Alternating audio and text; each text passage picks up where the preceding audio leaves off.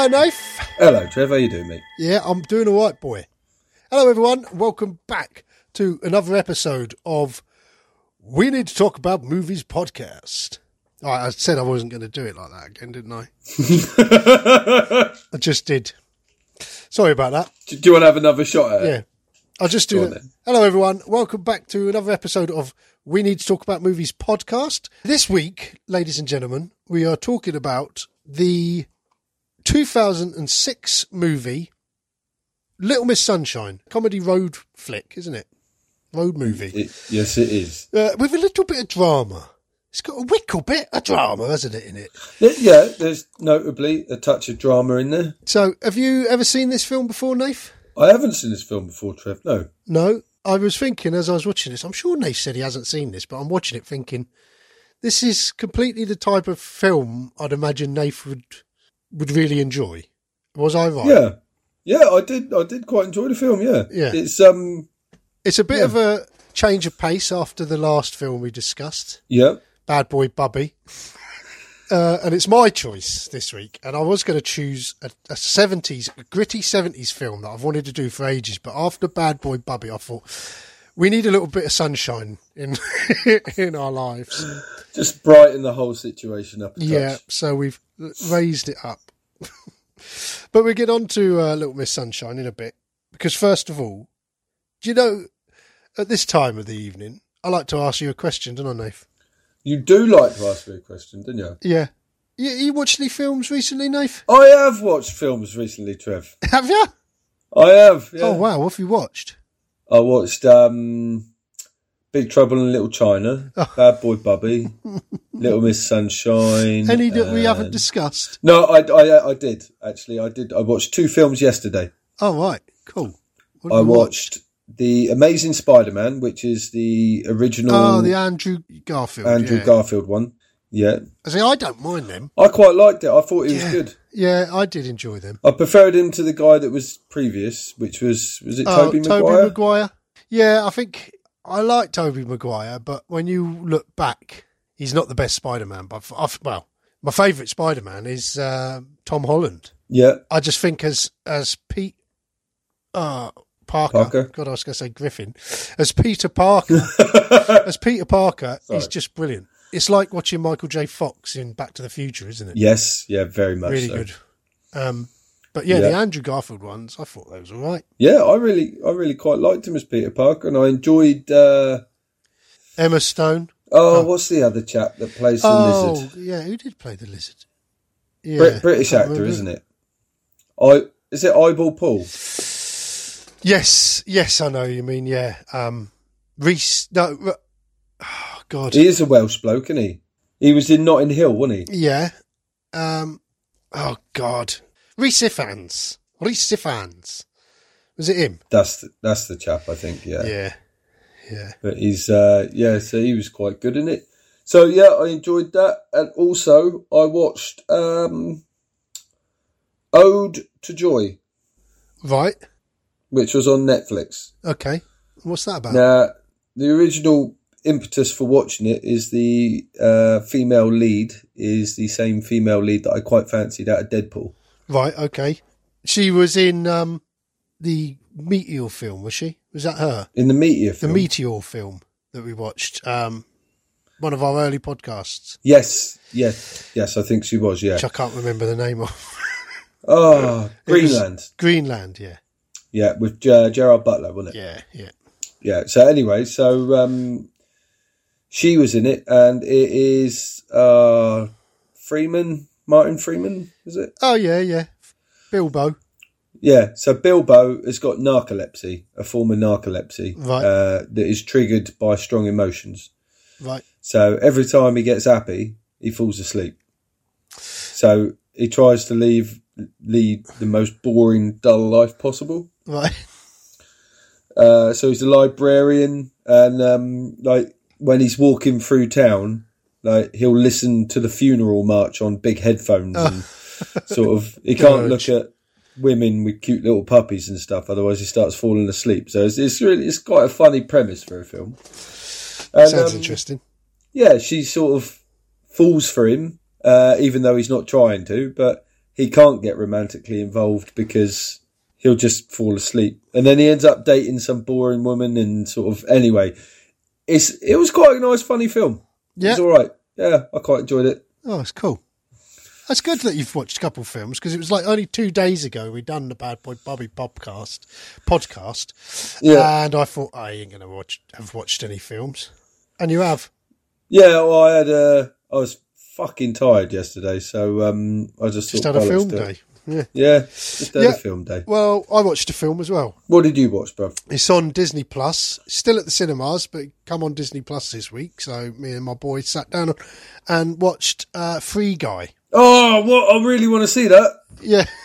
Oh, it's uh, it's a bit like um, Tron meets The Truman Show Yeah, meets Ready Player One meets Wreck It Ralph meets oh, just you know, it's a lot of films all in one. It is great. Ryan Reynolds, just funny guy, isn't he? no, no, free, free guy. Free guy. Yeah, that's what I said, wasn't it? Ryan Reynolds, free guy. Yeah, that's what I said, wasn't it? Yeah, no, it's just you said Ryan Reynolds, funny guy, and I was like, free, free guy. Oh, right, yeah. Funny Sorry. guy, Nath.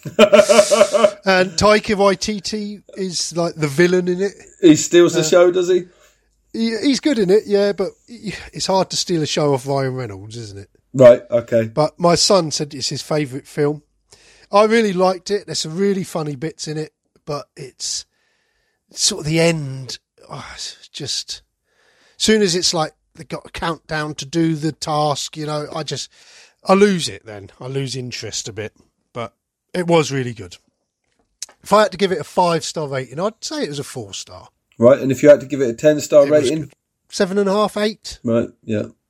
No, it's quite good. It was good. But it is funny. There's some really good jokes in it.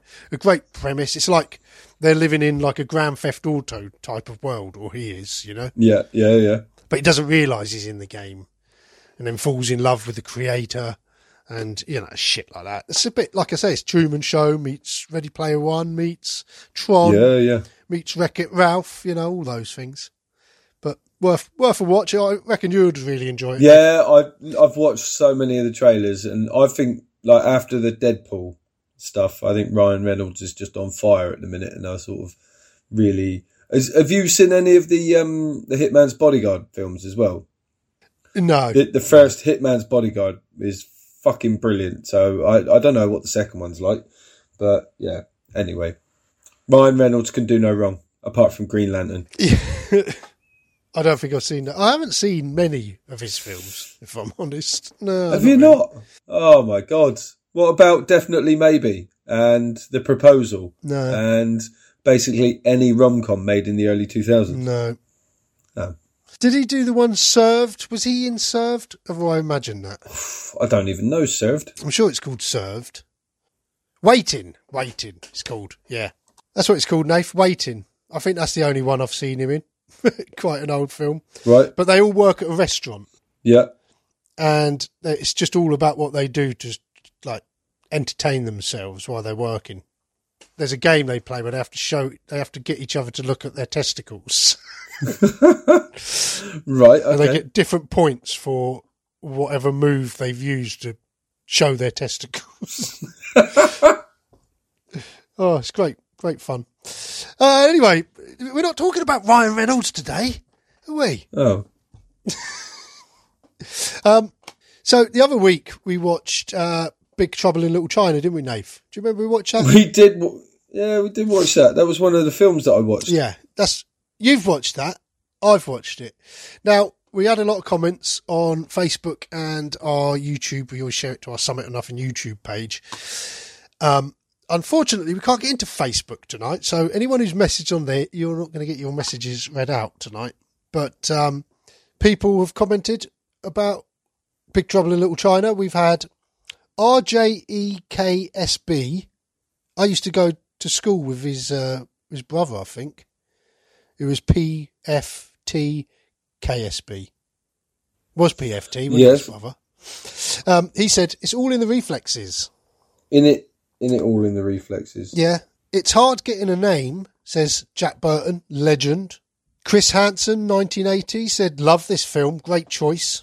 JPT75, who's an older model than JPT78, said, I remember being a kid and going to see it at the cinema. Great film. And Quentin Willicott said, a great episode, completely forgotten this movie, so dug it out. And yes, a real feel good film, perfect for rainy weekends. Many thanks.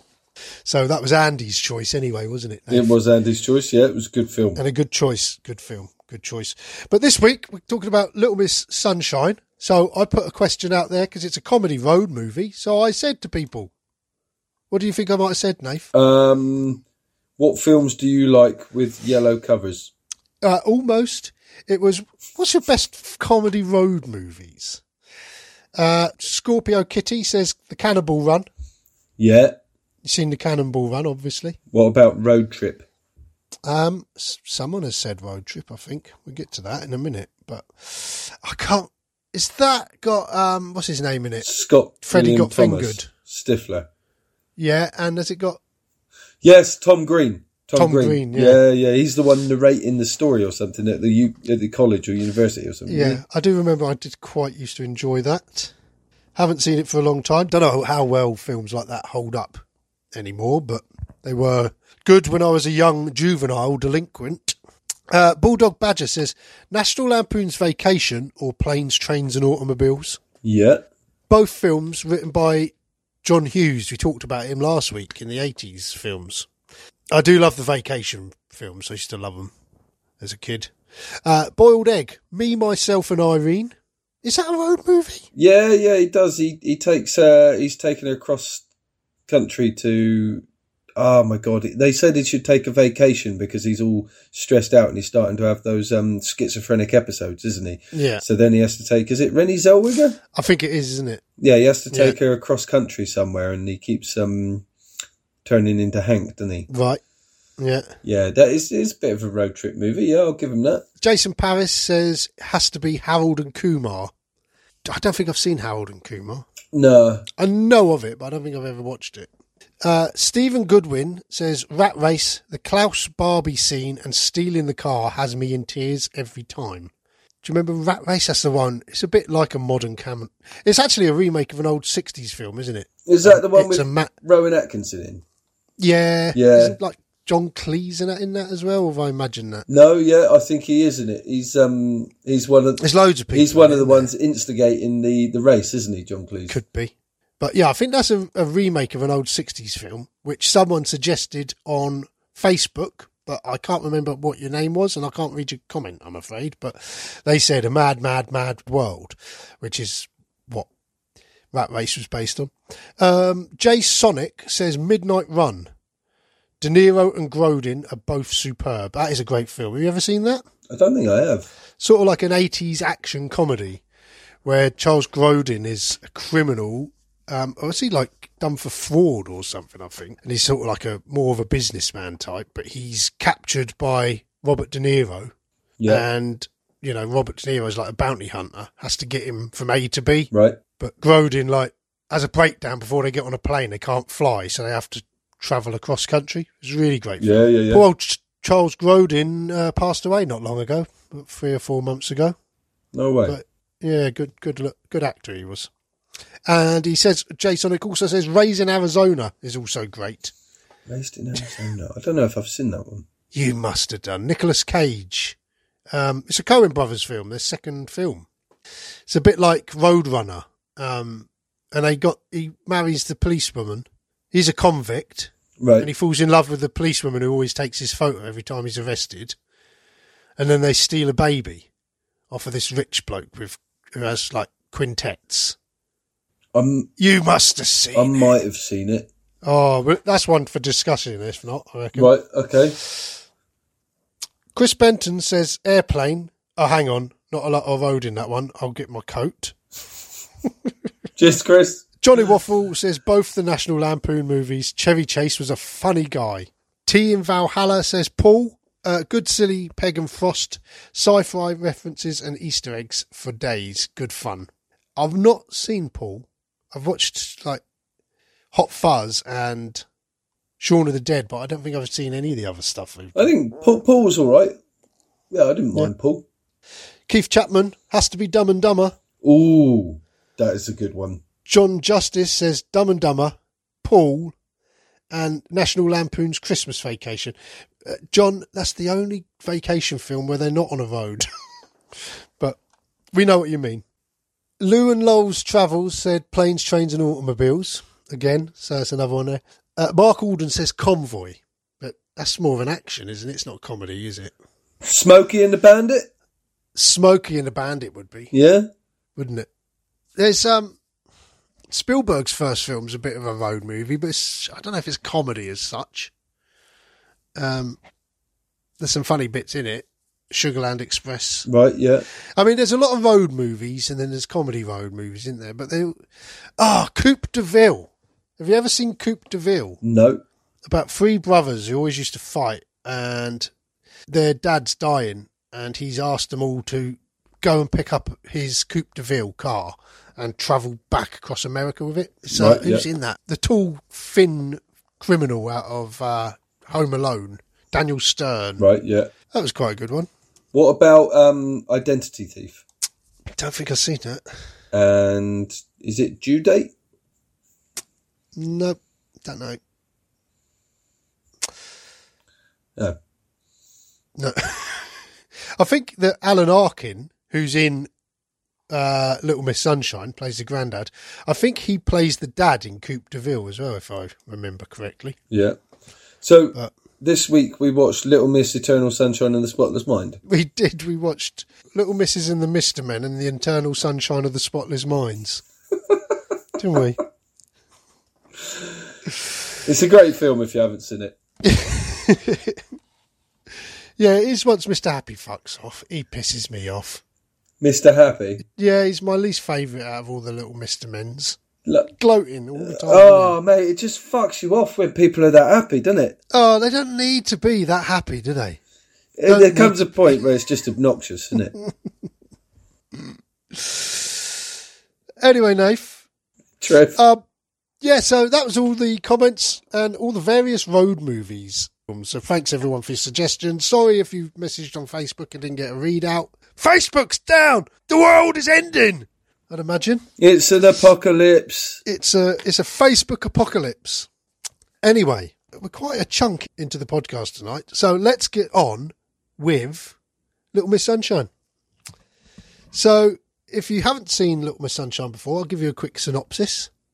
We're following the Hoover family. They're a dysfunctional family. There's a little podgy daughter who's obsessed with beauty queens, and her granddad has been teaching her a dance routine for their local pageant, which she finds out she has won. With their dad, who's trying to sell his s- sort of self help, positivity, life winning program Ugh. Yep. uh, their uncle, played by Steve Carell, who is a suicidal homosexual, and their son, played by Paul Dano, who is a mute, has decided he's took a vow of Silence. silence, and struggling mother Toni Collette, who's trying to hold the family together. All together, they embark across the country to get their daughter to a uh, Little Miss Sunshine pageant. Yeah. That's it. That's the story, isn't it? It is the story. And um, it doesn't sound overly sort of hysterical, like when you say it like that, but Christ, when you watch No. it, it's brilliant. I was watching the uh, director's commentary, and the director's uh, husband and wife team, uh, they said exactly that. Someone said, "Oh, you should have a look at this script," and they're like, "Sounds awful. It doesn't sound like the sort of film I'd watch, let alone want to make." yeah. But then they said, as they read the script, it's just great from the uh, from the word go, isn't it? It just it's a bit. It's not a slow burner, but it's not hilarious at the beginning, is it? It takes a little while to get to know the characters, Yeah. even though you're dropped into their stories almost straight away in just like several shots. You meet each character and get the gist of their plight, don't you? Yeah. I really love how quickly you grow to hate the dad, The dad. Greg Kinnear. is it Kinnear? Is that how we pronounce It it? is Greg Kinnear, yeah, yeah. He, uh, oh my god, his fucking nine point plan and sort of how how he just has no idea about how to speak to people. Like he's he's there trying to give this fucking brilliant life solving advice uh, to people in the form of his, his nine point plan. So, like in life, there are only winners and losers, and the difference between the two is I can't fucking remember, but it, it just it's awful. It makes you want to be sick in your own mouth. Yeah, well, I think this is what the writer was going for. It was like looking at America, and there's that American sensibility where you're either a winner or a loser. Yeah, You know, if you're not a winner, you're a loser. And losers are sort of looked down upon, and you know, you don't want to be a loser. And he's sort of like, well, that's such a horrible way of looking at life because there's all these different bits in between, isn't there? You know, yeah, yeah, yeah. and you've got to learn from losing to come back stronger and what have you. You know, But and uh, you know what one person might consider to be losing, another person will be over the moon with and totally content with. exactly, yeah, You know what I mean? So you can't just box life off into these two little categories. And oh, just the- yeah, you just that he delivers it so well, just the way he plays it as well. He just oh, he really, really rates on you. yeah. and slowly but surely, the sort of the the little arrogant glow in his life, you know, in his persona, is whittled away, isn't it? As the film goes on, and you're just like, ha. But like even at the beginning scenes where you first meet Steve Carell, and they're all sat at the table, and he sits down with Steve Carell, and he's like, Steve Carell has just been only just come out of hospital. yeah, Toni Collette's he's Toni Collette's brother. She's gone to pick him up because he's tried killing himself, and she's like, he's got to stay with us. She brings him home, and Greg Kinnear just doesn't know how to talk to him at all. Shakes his hand. Hey, it's really good to see you. How you doing? Sits down, and as soon as he's sat down, he's like standing back up because he doesn't yeah. know He's like, how oh, to I'll, I'll go get the mayonnaise or something, isn't he? Then he just stands up and walks off again. It's just like, you fucking dick. But even when uh, the girl's like, "What did you do to your wrists?" and he's like, "Don't tell her," and then the mum's like, "No, I think she should know." And Steve Carell starts telling the story about how he was in love with a man, and then the the bloke that he's in love with ran off with another professor Yeah, who was like the second most qualified professor in the thing, and Greg Kinnear's like, "Oh, so who was the best? You know, who you know." Who was the most qualified? And he's like, yeah, that'll be me. So already you've got that winning and losing. You know, he's a winner because he's better qualified, but he's already lost yeah, in love. So yeah, it's just yeah, yeah. there you go. Nothing is black and white, and it that's just a great way of summing up what we're about to watch, really, isn't it? Yeah, yeah, it's brilliant. And uh, I just oh that that family meal scene is just brilliant. That that where you first get all of the key characters in the same room together at the same time.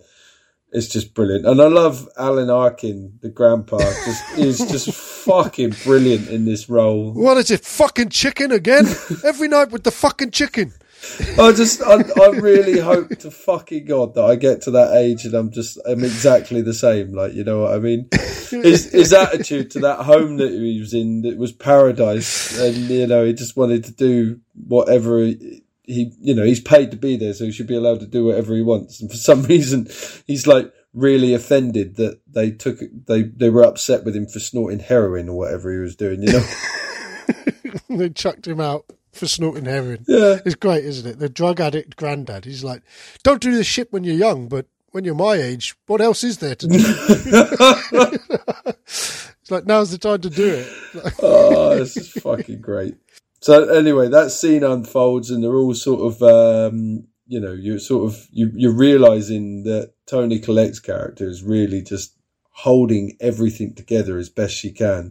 You've got the drug addicted granddad. You've got the over ambitious but possibly misguided little girl. Yeah. You've got the voluntarily uh, mute teenage son who's obviously a little bit emo.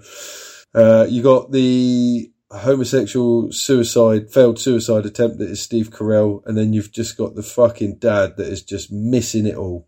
Just he's just literally he's got to the point where he's got this family in front of him, and he has just missed everything that you're supposed to take in from life on the way getting there. yeah, Yeah, I think as well. There's a, like a line at the beginning where Toni Collette says, "Oh, you're in with Dwayne," when she's showing the brother around, and she says he's he's just got back from his dad. So I don't think Dwayne is actually Greg Kinnear's son. No. So he's like the stepson. Yeah, yeah.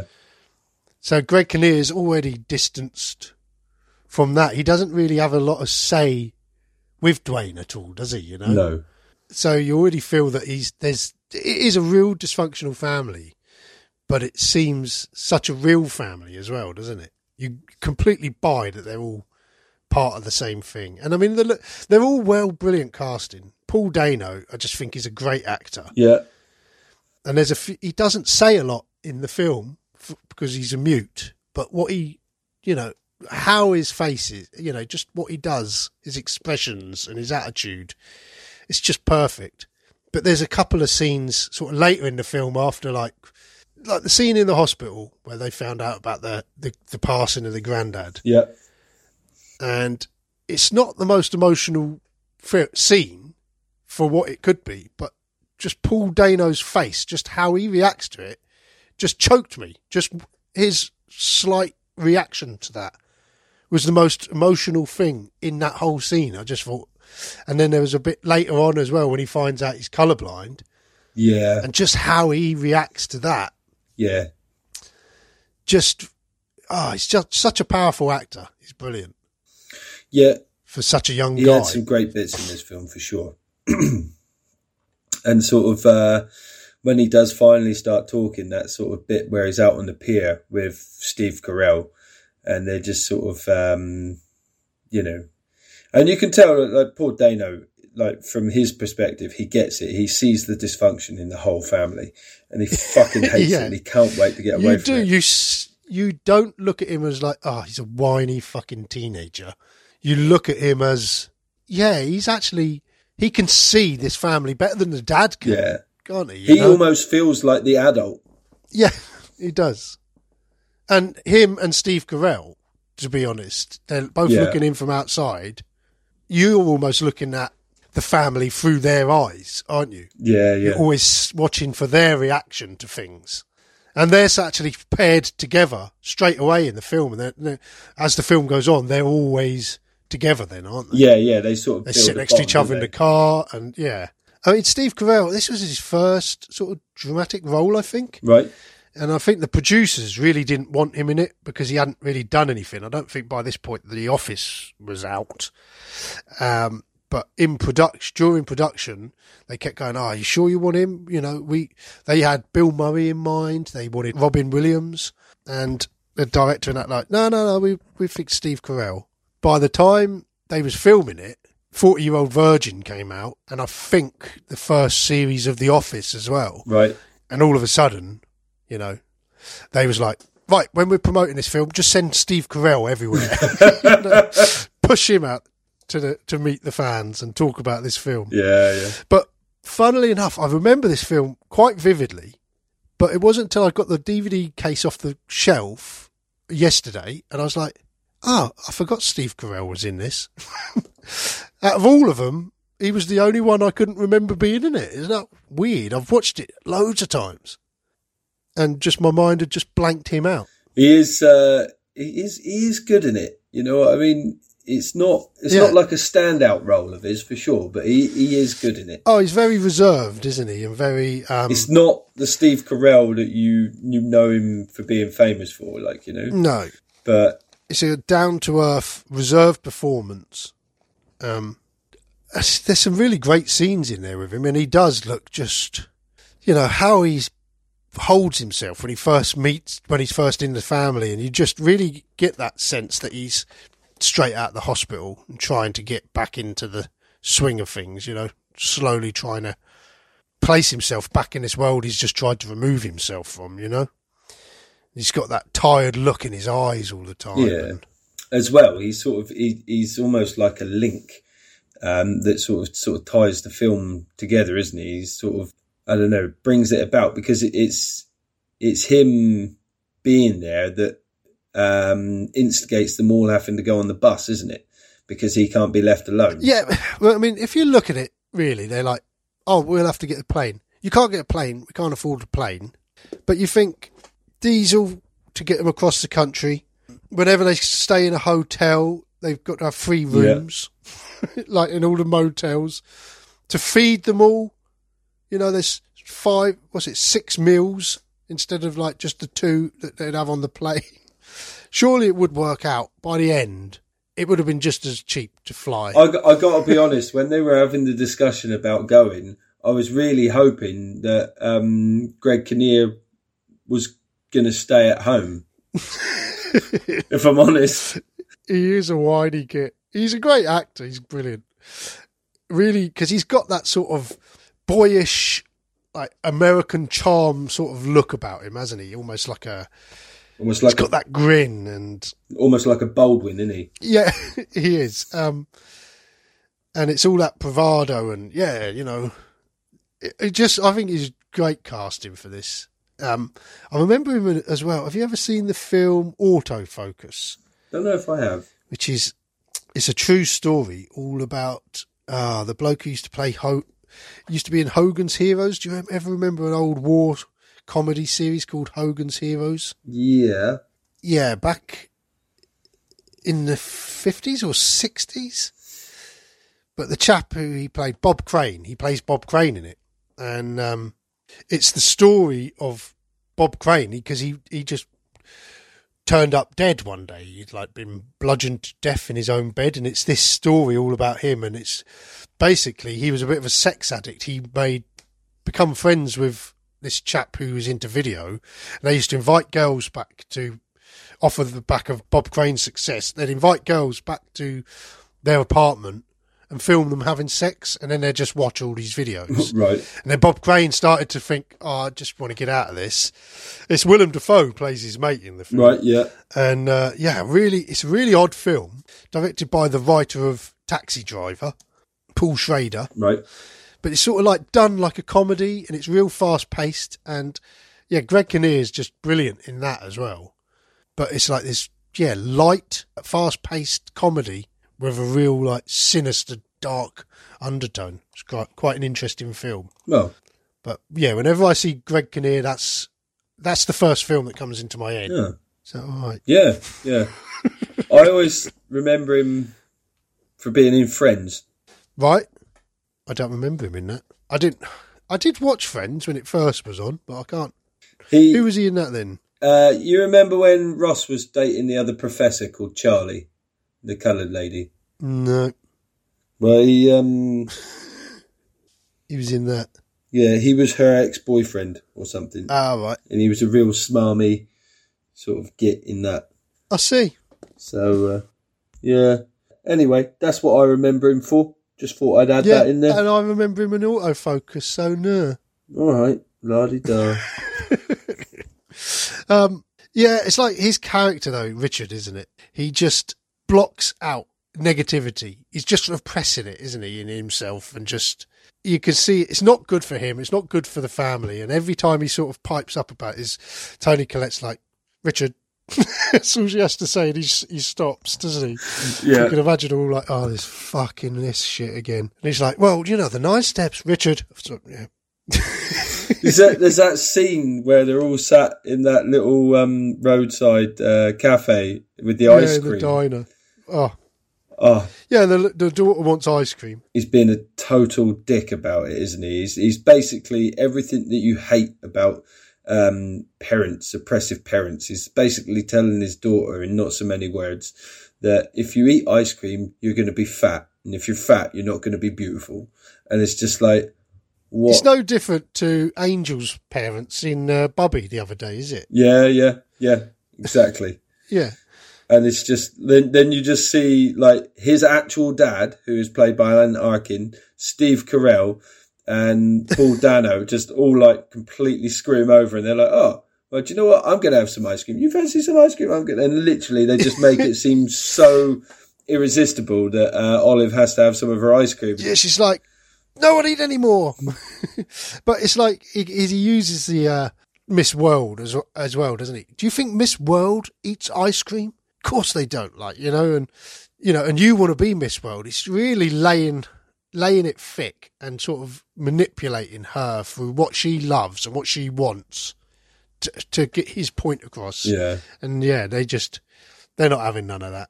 And it's just, uh, uh, I mean, the whole Miss World thing as well, Little Miss Sunshine, Oh my children God. pageantry. Yeah. But it's that's the, that's another part of America, isn't it? Where it's oh, this false sort of bravado. Oh my god, children dressing up as w- women. It was hideous just to see the snippet of it Oh. in this context. It was just yeah, horrendous. Like, you know, just to see what those girls were going through at such a young age, just to get into this Miss World and Little Miss Sunshine sort of competition. It's just like, what does it actually mean?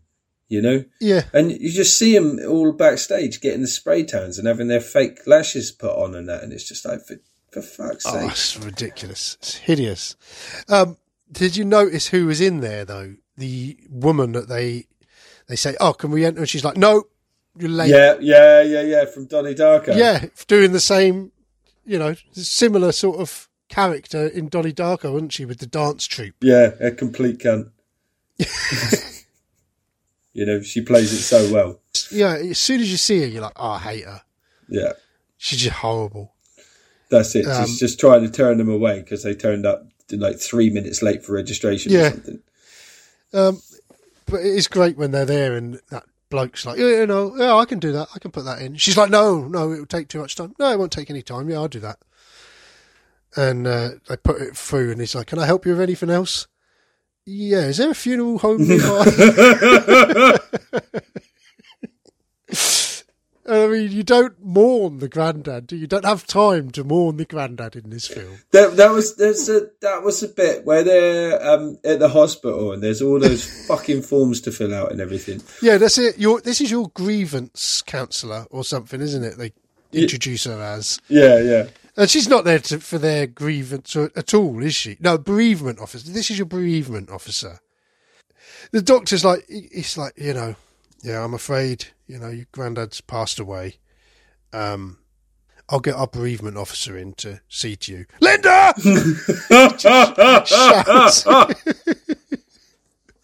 And then she comes in, she's like, Hi, I'm your bereavement officer, Linda. Uh, I'm here to help you fill out this form. You've got to fill this out and just putting all these forms on them. Oh, what? You're from, you're not from in this state. Oh, you're going to need this form to fill out the state line. You won't do that today. It's just, no, not there to help them bereave at all, is she? No, no. She's just uh, uh, there to drive the spin the cogs so that they get everything they need to get done done so that they can close out the the, the death and deal with the body, isn't she? Yeah. And it's just And, uh, oh my god! And when like she eventually she shows them to the body, doesn't she? And then sort of like she's almost uh, feigning being quite nice and pleasant at that point, and then you can just see her face turn again as she closes the curtain behind him, doesn't she? Just ah, horrible Yeah, people. just horrible. There's that shiny side of America, and then the bureaucratic side, and there's no room for life in it, is there? You know, if they, if you follow everything by the book, and I think that's what this film is, a breath of fresh air in all this fucking shit that people box themselves into, really, isn't it? Yeah, and, and and that scene in in the hospital is the first scene where you really see this dysfunctional family sort of start to gel together when they all of a sudden uh, form this plan to bust the granddad's body out of there so that they can sort of do a runner with it. And it's just brilliant how it all unfolds as well, isn't it? There is a scene earlier on though where they fight the the, the clutch goes. I Yeah. mean that's a great scene anyway. Toni Collette's like, oh, I'll, I'll have a go at driving, and she can't do the gears. She's like, eh, eh, and he's going, push it, push it down, put your foot to the floor, and she's like, I am, I am doing all the things you're saying, and then it cuts to him in the car, Greg Kinnear, and it's the same things happening. She's just sat there, stood with that deadpan look on her face, goes, put your foot to the floor, like you know, just push it. She's saying all the same things to him, but like, oh yeah, see, it doesn't fucking work, does it? But then they find out they can't start the car; it needs a new clutch, so they got to push the van. And I think that's the first time you see them all as a, a unit. They push the van. The granddad gets in and he catches Olive, Yeah, yeah. and then uh, Steve Carell jumps in and Paul Dano, and they all get in, and they're all smiling in that scene. yeah, yeah, yeah. And then the granddad turns to Oliver and says, Was that fun? And it- was the first time you see any of them smile, really, Yeah. because it's all been their depressions and being stressed to get there. The only one who's excited about the journey is Olive. Um, but that scene as well in the director's commentary, they said that that was the end of the take.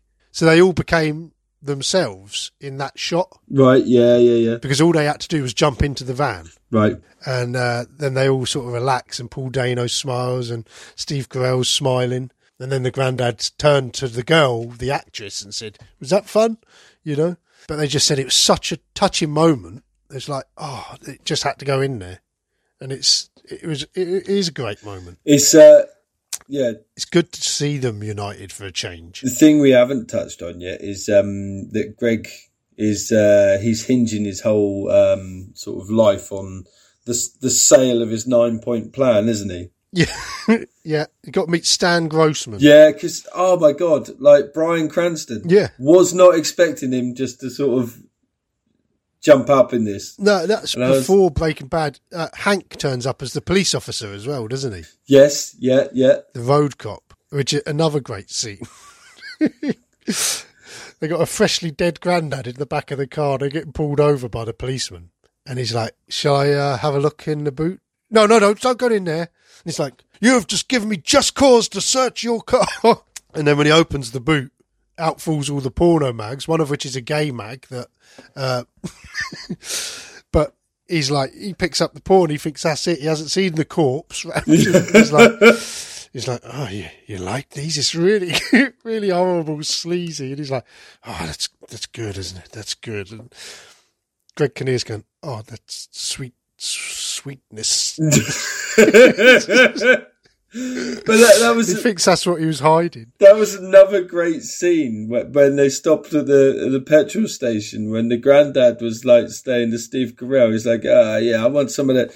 Give, give me some porn, you know, none of that soft shit. Give me some of the real nasty stuff, like you know, off the top shelf or whatever. Yeah. He's like, yeah, get, get yourself. And then get yourself a fag rag.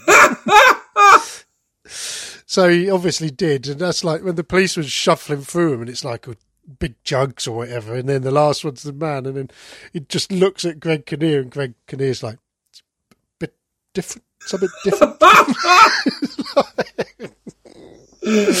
just going along with it. It's just, oh, it's brilliant.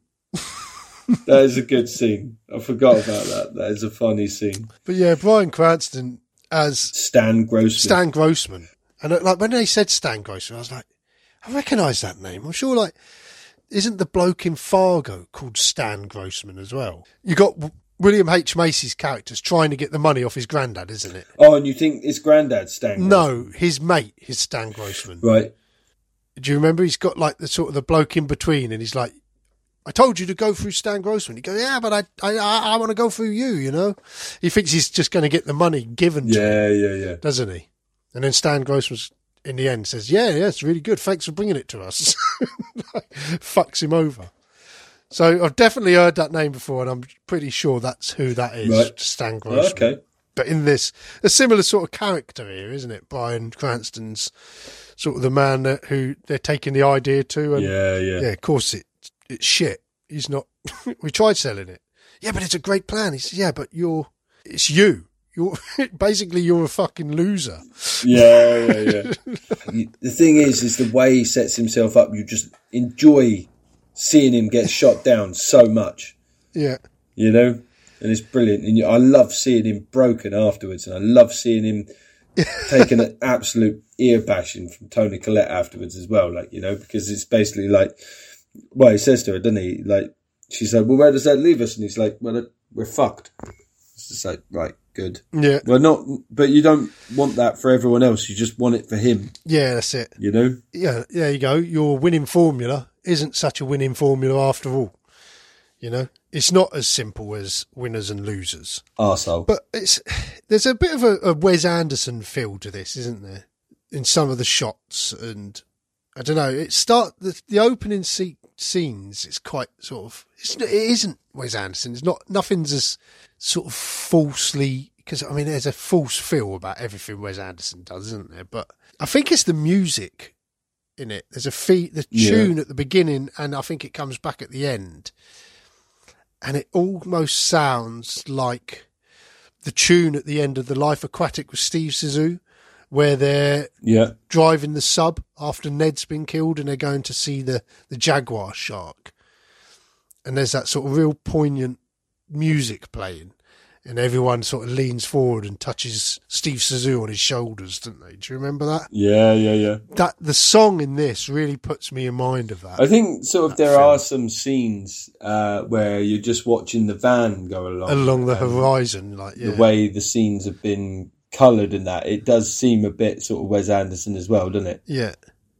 Before that, I think these uh, this husband and wife directors they just sort of had done music videos. I think this was their first film. Right. Not sure, not sure what they've done since. Battle of the Sexes with Steve Carell and Emma Stone. Right. Ruby Sparks. I don't know either of those films. No. Don't know. 2012 and Battle of the Sexes 2017. Yeah, it's definitely really well made and great some great shots and that in it.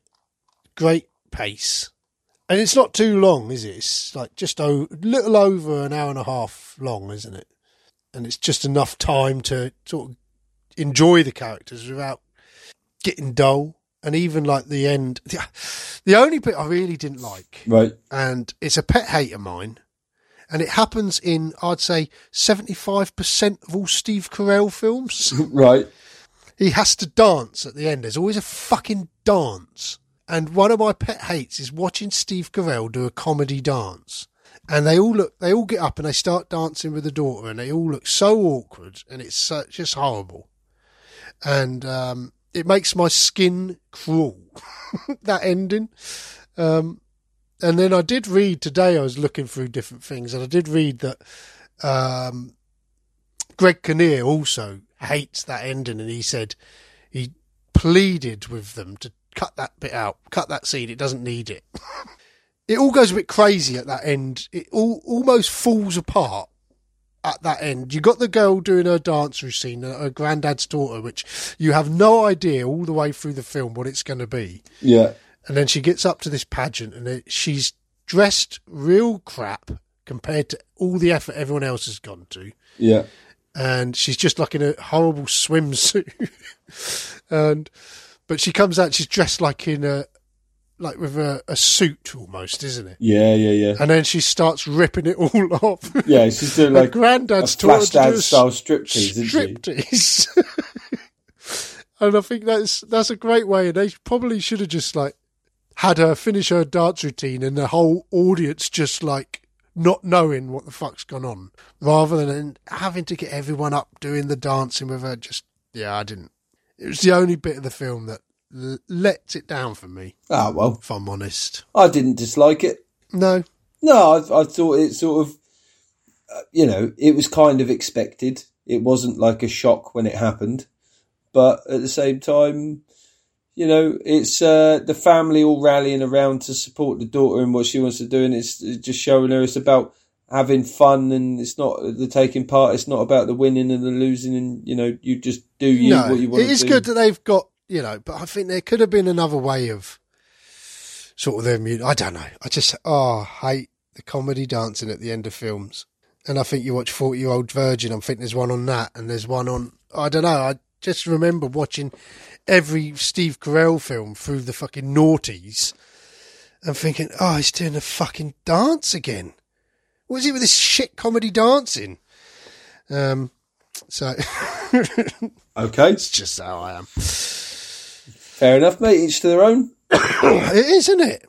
Um, the van as well. I love that. That not just do they have to end up pushing it, but also the the horn gets stuck on, and, it's and it's not forward. like stuck on. It's just like like the, a real weird constant musical like it just flutters and fluctuates and when they're pulled over by the policeman he's like oh, oh the, the horn's just fucking constantly going off it's just another little touch where it's like, oh, God's sake, this vehicle, this journey. We should have just stayed at home. Yeah, don't buy a Volkswagen camper van. It's it's an earlier model than your old Betsy, isn't it? It, it is, yeah. It's the one before Yeah. Betsy, yeah. I don't Yeah. think they'd ironed out too many of the kinks before Betsy was rolled out of the showroom. But yeah, that whole like the final scene where they're at the the pageant and just Greg Kinnear's sat, sat there on his own, isn't he, in this pageant? And Toni Collette's getting the daughter ready. Yeah.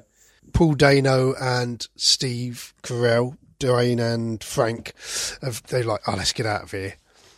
And they sort of have a bit of time together where Frank sort of teach, you know, Paul Dano, because Paul Dano's character's into all his like philosophers and things, isn't he? Yeah. and Steve Carell's I can't remember which philosopher he said, but one of them says, you know, all those years of suffering is where you're what makes you the person you are. So if you don't go to high school and you don't suffer, you're not going to be much of a person. Yeah, yeah, yeah. and he sort sort of sums it all up, and they, you know, you could see that Paul Dano feels better about things, and then they're like go back to the pageant, and Paul Dano's walking into the the pageant, and the the woman's like, "Have you authorised to be in here?" He's like, "No. Where's the dressing rooms?" so we laughed all the way through, but that like one line, I don't know what it was, just the way he delivers it, just so wrong. Because just just before that, him and Steve, him and Frank, him and um, Steve Carell, they go in to watch the pageant and then immediately come back out again, don't they? They're just like, "What the fuck is that Yeah. going on in there?" Yeah, and you got um, the, ah, Greg Kinnear in there, just mortified at what he's watching. isn't and then he comes in and says, "Tony, no, don't let her do this. Get her out. This is weird." And then she's like, "No, no, this is she's got to do this." And then Paul Dano comes straight in. You can't let Olive do this. it, it is weird, and uh, yeah, you got to be that type to want to do things like that. They're real pushy parents, isn't it? yeah, it's fucked. Yeah, it's sort of. I'm glad we don't have that sort of thing over here. It's just strange dressing up like infant girls as women. It's just fucking odd, isn't it? It is, and then um, judging them on who's the most beautiful.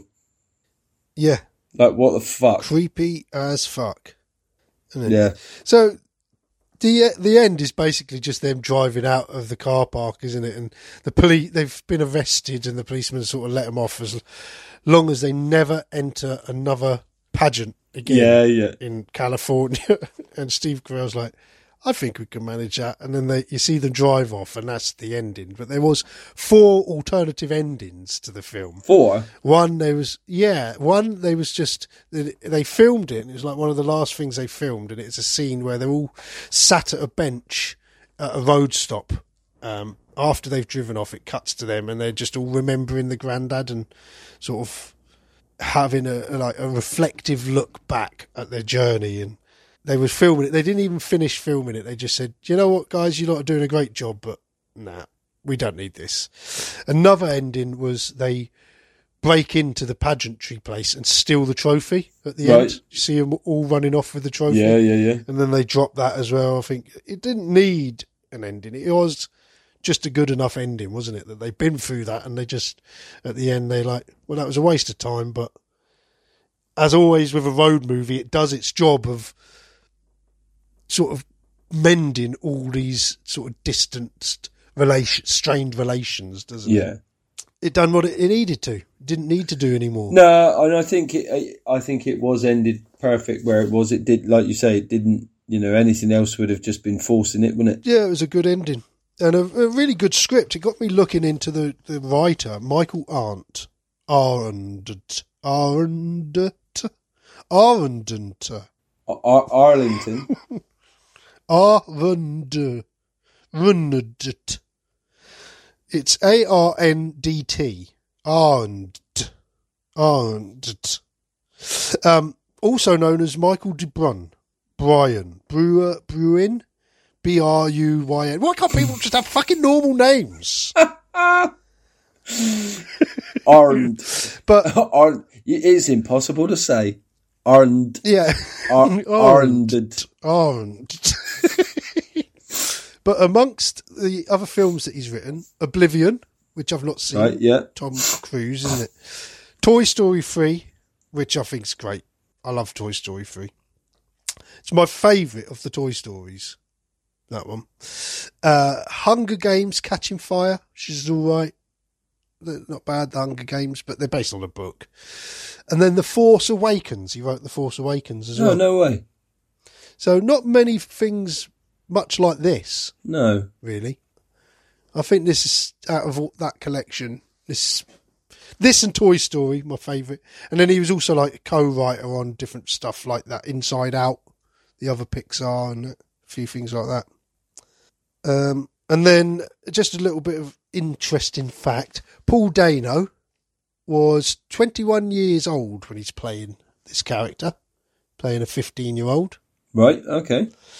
Uh, but they was in talks for like six years trying to get this made, and they couldn't get the money together. So he was a lot younger when they first cast him, and they kept meeting him each year, thinking, oh, "I hope he isn't too manly." And he, luckily, he was a late developer; he hadn't really started growing facial hair. He still had pimples, so they got to do the film.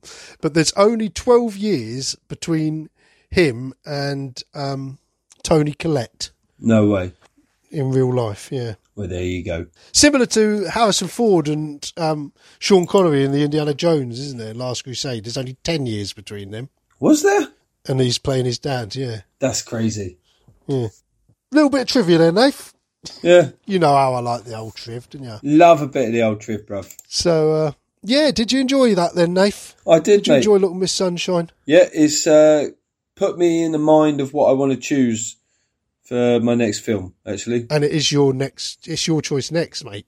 Oh well, that's perfect then. The choice has been made. Oh, I do. I'm looking forward to hearing what it is. Yeah, we're going to watch Battleship. Yeah, with Rihanna, Battleship, is that, um, what's his name as well, isn't it? Um, Qui-Gon Jinn. Li- Liam Neeson. Yeah. You're not really watching that, yeah. No, no, it doesn't in any way link to what we've just watched. Just, Good choice. Looking forward to it. no, no, I've, I have, I have got a, uh, I have got a choice in mind that I think Cool. you'll quite like. Cool. I'm looking forward to it then, Nath. Good. Wicked. So, anything else you'd like to say about Little Miss Sunshine? Anything else you've got in your notes there, Nate? I seemed quite weird this time uh, after watching it last time for Jim Carrey, Kate Winslet, and Elijah Wood not to be in it. Yeah. yeah.